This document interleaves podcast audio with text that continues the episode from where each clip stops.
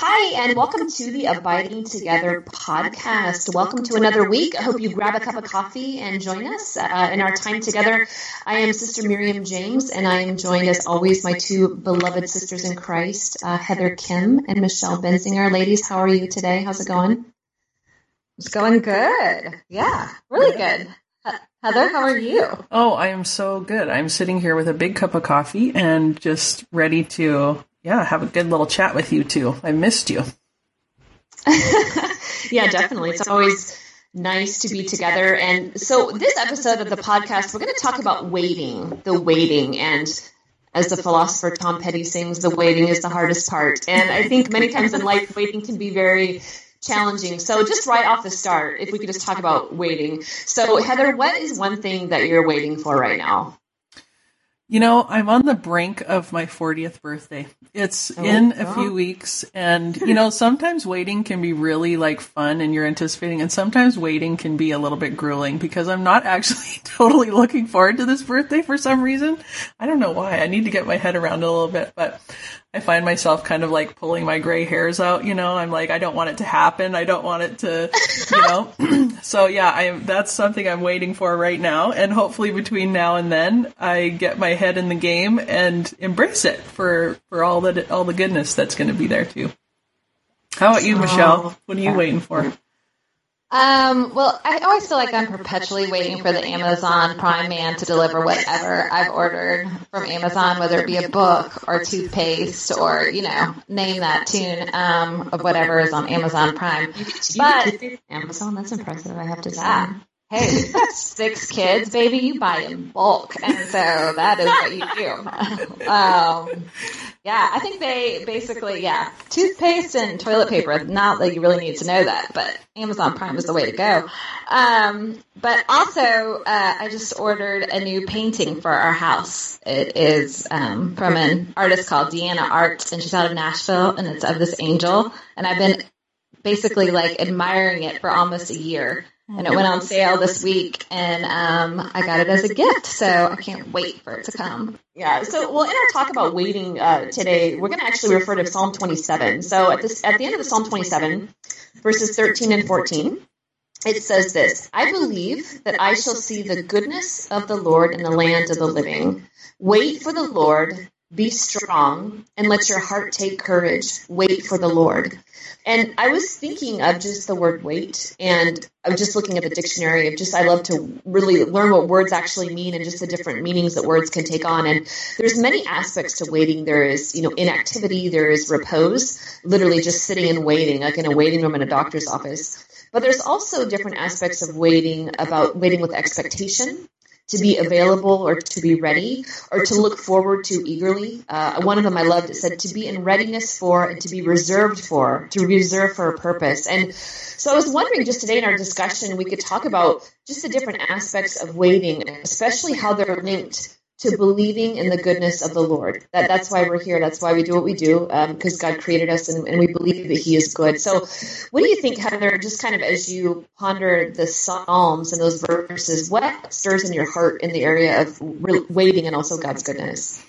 Well, you know, it's funny, that Psalm 27, there was a season in my life over the course of a few years when I was in my 20s. Oh, so long ago in my 20s.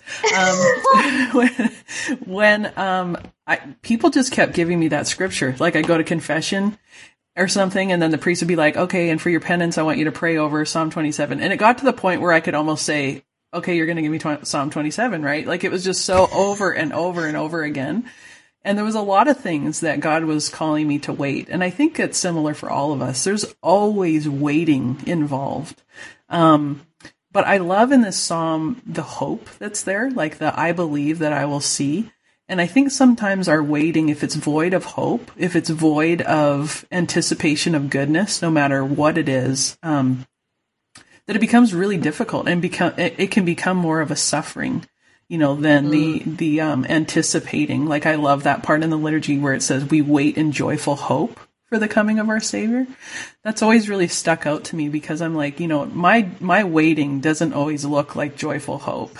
You know, my waiting can sometimes involve a lot of complaining, you know, little tantrums sometimes, and I can be a brat, you know, as I wait.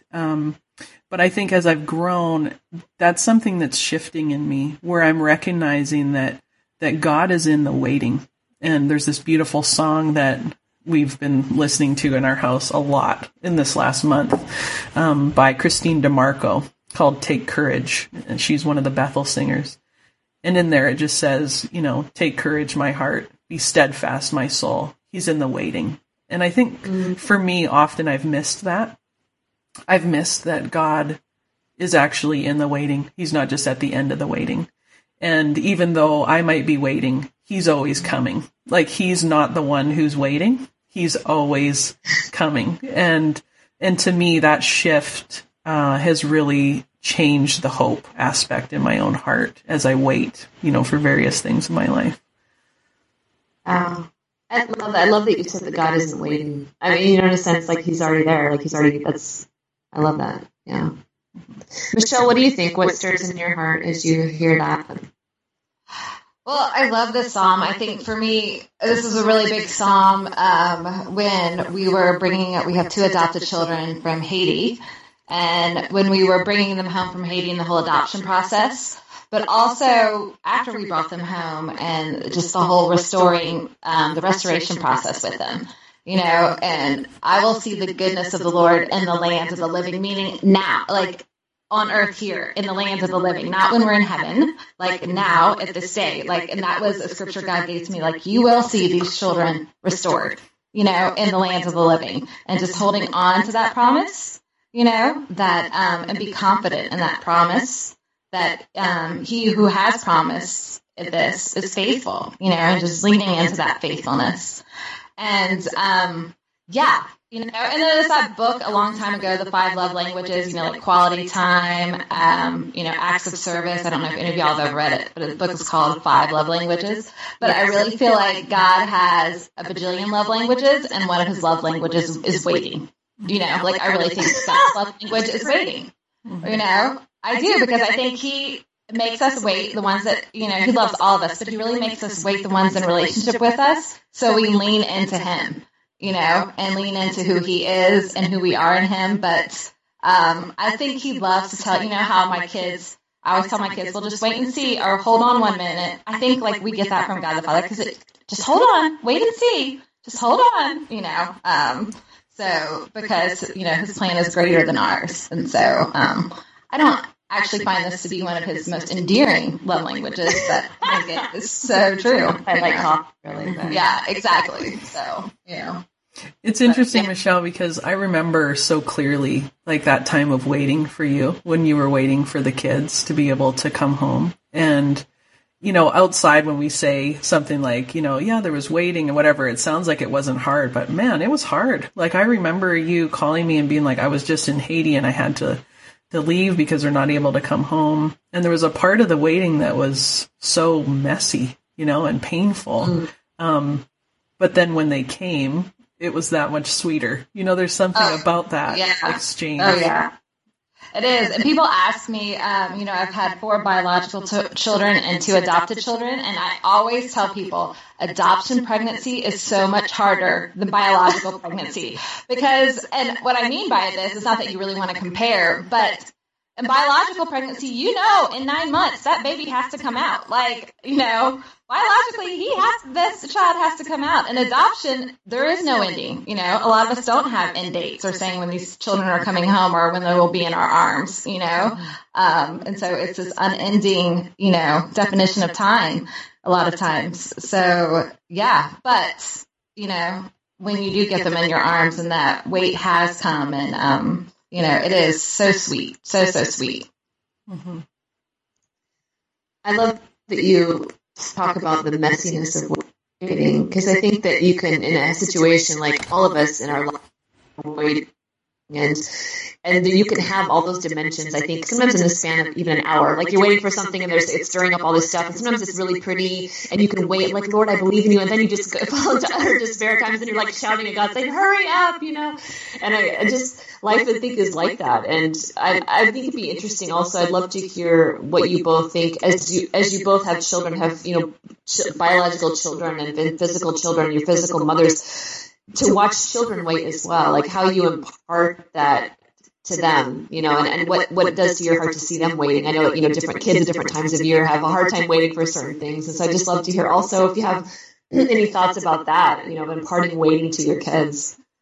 Yeah, it's hilarious around Christmas time, you know, for kids. Like, of course, I was like this too. It reminds me of my own childhood. I was the kid that would snoop around, you know, when the parents would leave, because seemingly when we were kids, like, where were our parents? Like, that's what where were they? Anyway, it gave me lots of time to snoop around the closet and peek out all the gifts, you know, that were coming. I just couldn't wait, you know, for it. And I see that in my own children, that there's so much joy, like as their eyes light up, the anticipation is almost too much to bear for them. And they want to cut it short. They're like, no, it has to happen now. I just can't wait, you know, and they have a hard time sleeping. Like, it just is so, it's so exciting in some ways. And I remember one year I was talking with my youngest daughter, Eva, and she was saying, I just want Christmas to be here now. I want all the gifts under the tree, because the tree was set up, you know, and all that, but it just wasn't Christmas time yet. And I said, but the waiting makes it fun. You know, it makes it that much more special when the gifts come, because you have all this anticipation for that morning, you know. But sometimes it's hard, like with the kids having to wait. Like I remember there was a season where my son Judah, he was really suffering with some breathing issues. Like he had, like he would get croup and he would have a hard time in the middle of the night. And often we'd have to take him to the hospital. And there was one time that he woke up suddenly in the middle of the night and he just couldn't breathe. And so I decided to try to rush him there, because I thought it would take too long for the ambulance to come. And I got about halfway down the road and I realized I couldn't get him there fast enough. And so we pulled over to the side of the road and I called the ambulance. And we live up on a mountain, you know, and so I was just waiting on the side of the road, and it was a cool winter evening, and I took him. He was probably 3 years old. So I took him out of his car seat and I just sat with him in the front seat and rolled down the window, and the cool air was coming in, and he was just barely breathing, you know. And as a parent, you have to be the calm one, right? Like you have to be the one that's like, it's going to be okay. And even though you don't know, but you just have to be the voice of like comfort at that time. But he was having to wait, like basically to be saved, you know, and I'm sitting there watching him wait, you know, we're both waiting. And I remember, in the distance, because we were up on this hill, hearing the sirens, and I knew that they were for him. And I just said, Judah, I said, do you hear that? And he just like slowly would nod as he's just like basically breathing through a straw. That's what it sounded like. And I said, those sirens are for you, buddy. They're coming, you know, they're coming to save you. That's what came out of my mouth. Like, they're coming to save you. And gosh, I'll tell you, when those, trucks, like there was like the fire truck and an ambulance rounded the corner with their lights just blazing. Like there was, for both of us, like even Judah, who was in serious distress, like a little, like almost smile came across his face. Like it was just, there was so much, relief, like in seeing them be there. And they took care of him right away and he was okay. But as I prayed through that after, I felt like God was really speaking to me in that too, like saying like, I'm coming for you too, you know, and sometimes the sirens are like the church, you know, in seasons of Advent or Lent, like the sirens are going off, letting us know, speaking that he's coming to save us. And, so that was a moment where it was hard to watch my son have to wait, because it really was a life or death situation. But again, God was in the waiting. As we waited there, he was in the waiting for sure. I love that story. It makes me cry every single time I hear that, you know, obviously just knowing your family, but how poignant that is. And I mean, I think all of us are waiting for a rescue, aren't we? In some way or another, aren't we? All of us in our hearts, somewhere in our heart, we're just aching to be rescued, where we feel like we're breathing through a straw sometimes in our lives. And maybe it's those secrets that we haven't told anybody or whatever, but we're just like, part of us is like, I know myself, part of me just is utterly aching all in me, but there's really parts of me that I feel poignantly where I'm like, just waiting for a savior. I'm like, Lord, I cannot save myself. You've got to come. If like you don't show up here, I don't know what I'm going to do. I'm not going to make it, you know, so Michelle, what about you? What comes to your heart? Well, I would love to say, like when I look at my kids waiting, I could see certain children that take after my attributes and certain children that take after my husband's attributes. And, you know, and I think like in every marriage, there's a saint and a saint maker. And I definitely help the saint maker in our marriage. Like my husband is just a heck of a lot virtuous, more virtuous than I am. And anyone that knows us well will totally attest to that. So like, who you are when you're waiting or when you're patient. I am not patient. Like instant gratification even takes too long for me. It sometimes feels like, and, but I'm not patient. I want things immediate and I like to move quickly and I am quickly and I don't like processes, you know, and I think what I've learned probably more over and over in the last couple of years is God is a God of a process. You know, he's not an instant gratification God. He wants us thoroughly healed, or he wants us fully to know him even deeper. And, you know, and I wanted just a quick fix, and he wants a deep, deep healing, you know, or a deep, deep answer to what our longing and our hearts are, you know. And there's a quote that I love that Louis Giglio says a lot, and it says, "Who you become while you are waiting is as important as what you are waiting for," you know. Oh, my God, that's a good one. It is. And I think, like, who am I when I'm waiting?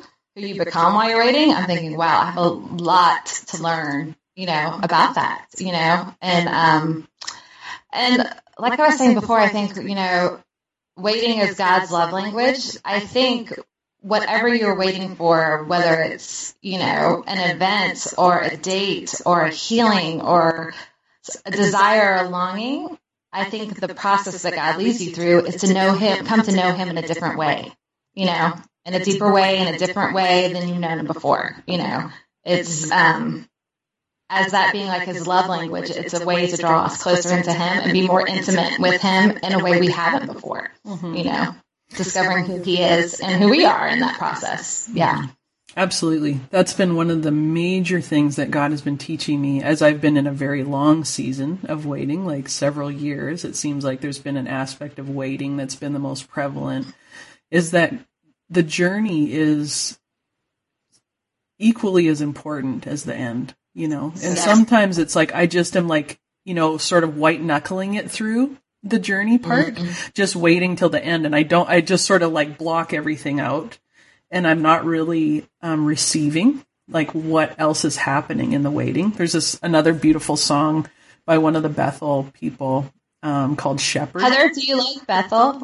I'm sorry. I know. It's just coming out right now. Yes, I do. I feel like they're my people. I feel like they're my people, really, because they like pray through some of the deepest seasons of my life with me. I'm like, I love these people. Anyway, but they sing this song called Shepherd. And at the beginning, it says, in the process, in the waiting, you're making melodies over me. And I love that because I'm like, there's something so beautiful in the journey and in the process that I think for many years I missed that. I missed what was happening there. And God has been stripping away enough things for me to be open to the gifts that are in the process, because you're right, Michelle, he's about relationship. It's not about the fairy godmother, all bippity boppity boo your, you know, pain away or whatever it is. Like he wants to draw near to us in the waiting. And I think just a good example of that is Our Lady, you know, as he's growing in her womb while she waits, you know, that similarly, like his presence grows and he's close, like that close to us in the waiting. Yes, and I think I love that. I so often we're about something that we want, and God's really after something so much deeper, you know, like the restoration, which is really ultimately what we truly want. And I think also of how the nations waited for thousands of years for Christ. You know, I just think after the fall and the generations of waiting and all that had to happen for Israel and the nations and the people, and then God in the fullness. I love that in the fullness of time, you know, God sent his son born of a woman from Galatians. Like you just think of the fullness of time. Like one day it wasn't the fullness of time and the next day it is. Like I just, or the generations of fullness of time. Like I just, that I find that just that one phrase fascinating. And I don't know about you guys, but I know in my own life, I've had different areas where God has asked me to wait, or I knew it's time to wait, but I grasped instead. And I can honestly say that I've never been not as proud of that, but I've never said, well, that was a good idea to grasp at that. You know what I'm saying? Versus the waiting. And it's those funny things where I think, no, I know better. No, I want this now. And I'm going to make it happen now. And, control, manipulation versus the act of reposing, the act of receptivity, which as women we're so gifted at, is this act of beautiful receptivity versus grasping. And so I think that's such a different posture to wait in versus just the trying to take something for what I want, and I want it now, which usually never, ever ends well. I don't know how you guys feel about that, but it never ends well for me. I can have a personal testament to that. Yeah, sister, I'm curious because, just being in different vocations, like for Michelle and I, we have an engagement time, with our, with our fiancés or whatever, that we get to choose, right? Like we get to choose how long the engagement time is ultimately. But for you, your engagement time, you don't get to choose like all of these things. Like you said, there's a part where you're not in control. Like what was that like as you were even waiting for kind of the fulfillment of your vocation? I think that it really does lead you on the path of trust and openness. And I mean, the church has standards that you wait. Each religious community has standards that you wait that can be prolonged. It's interesting. They can't really be speeded up, but they can be prolonged, which I find fascinating to think of. And, for some people, they say it's not time yet. I need another year. I need something different. And the church and your community respects and honors that. But yeah, it's interesting how you have certain things set out before you, and it's the openness of the heart to receive that or not. And, so much of your life is just like your life, but in a different way, is surrendered, maybe you have a day where you had a plan, and then when your children get sick and your whole plan is different, it's okay, that's not happening. And, I might have a plan where I'd like to do this. And then, somebody comes along, my spirit comes along and says, I need you to do something else. And so so it's like that. I love that you both spoke of the process of that. Okay. Like what is God's, because God is always speaking into our lives. And I'm just so aware of that lately, of how God is speaking into my life every day. So like, what is he saying? What is he saying in that? And so, yeah, it's a matter of, are we going to wait with openness and receptivity, or, kind of choose a different path. So yeah, absolutely. The wait, yeah. Mm-hmm. Yeah. So, well, at the end of our podcast, we usually talk about our one thing. So we've been talking about waiting this podcast, but what is the one thing that is just rocking your world ladies right now? What is the one thing that you could just like, oh, I'm all about this, from the banal to the deep. So it's up to you, Michelle. What's your one thing, girl? You got something? I think for me, what is rocking my world besides that right now is just trying to be still, and gratitude, I think, is rocking my world. Realizing and being actively being grateful for things and calling that out loud. And noticing around me, just really noticing my life and noticing all the things that to be thankful for and grateful for. Yeah. It's laying down. That's what I feel. This is rocking my world. That is weakness, like embracing weakness and just laying down and surrender. I'm finding a lot of peace there. And that is a big deal for me because I don't lay down easily, but this is a season that I'm in, and I'm strangely finding a lot of comfort there, and just the laying down and being weak and being okay with that. And, we say, yeah, and in our weakness, you are strong. I've said that my whole life, but I'm like, for the first time, I feel like I'm living that, differently, deeper, and it is rocking my world because it's the complete opposite of how I've lived my life, and I'm finding, pressure's off when I'm just laying down. So yeah, that's it. How about you, sister? Oh, I think, I have to say, this is going to sound really superficial, and it is, but I'm a scented candle snob. I love scented candles, but I only like certain kinds, and so I'm all about right now, maybe just the time of year, scented candles. And so I love a good vanilla, buttercream, pumpkin spice, cinnamon. I love those kinds of scented candles. So I just kind of I love to light a candle, get a cup of coffee, and I don't know, just it's so soothing to me. I've always loved candles. There's something about the light and the darkness, and just this the calming, the like the constant emission of a light, and also the soothing scent. But I really can relate to both of you. I love gratitude is something also, and also the goodness of God. That God is so good. Like He's always about our good. That He. That for me right now is just to proclaim that over my life and to proclaim that just out loud is so important for me right now is that God is good. He is good. He's a good Father, and He's about goodness. He loves us. And I think that's such something we tell little kids during CCD class, during Sunday school, but it's such a profound reality that I think to myself, if I really live that, my life would be radically different. So I think that's part of the waiting for me is the transformation to choose goodness. It's just, which is a daily choice. It's a receptivity of grace, but it's a daily choice. So those are my, one thing. So, but thank you for joining us for our Abiding Together podcast. We hope we don't make you wait too painfully for the next podcast, but we've enjoyed you being with us today. So God bless you and have a great week.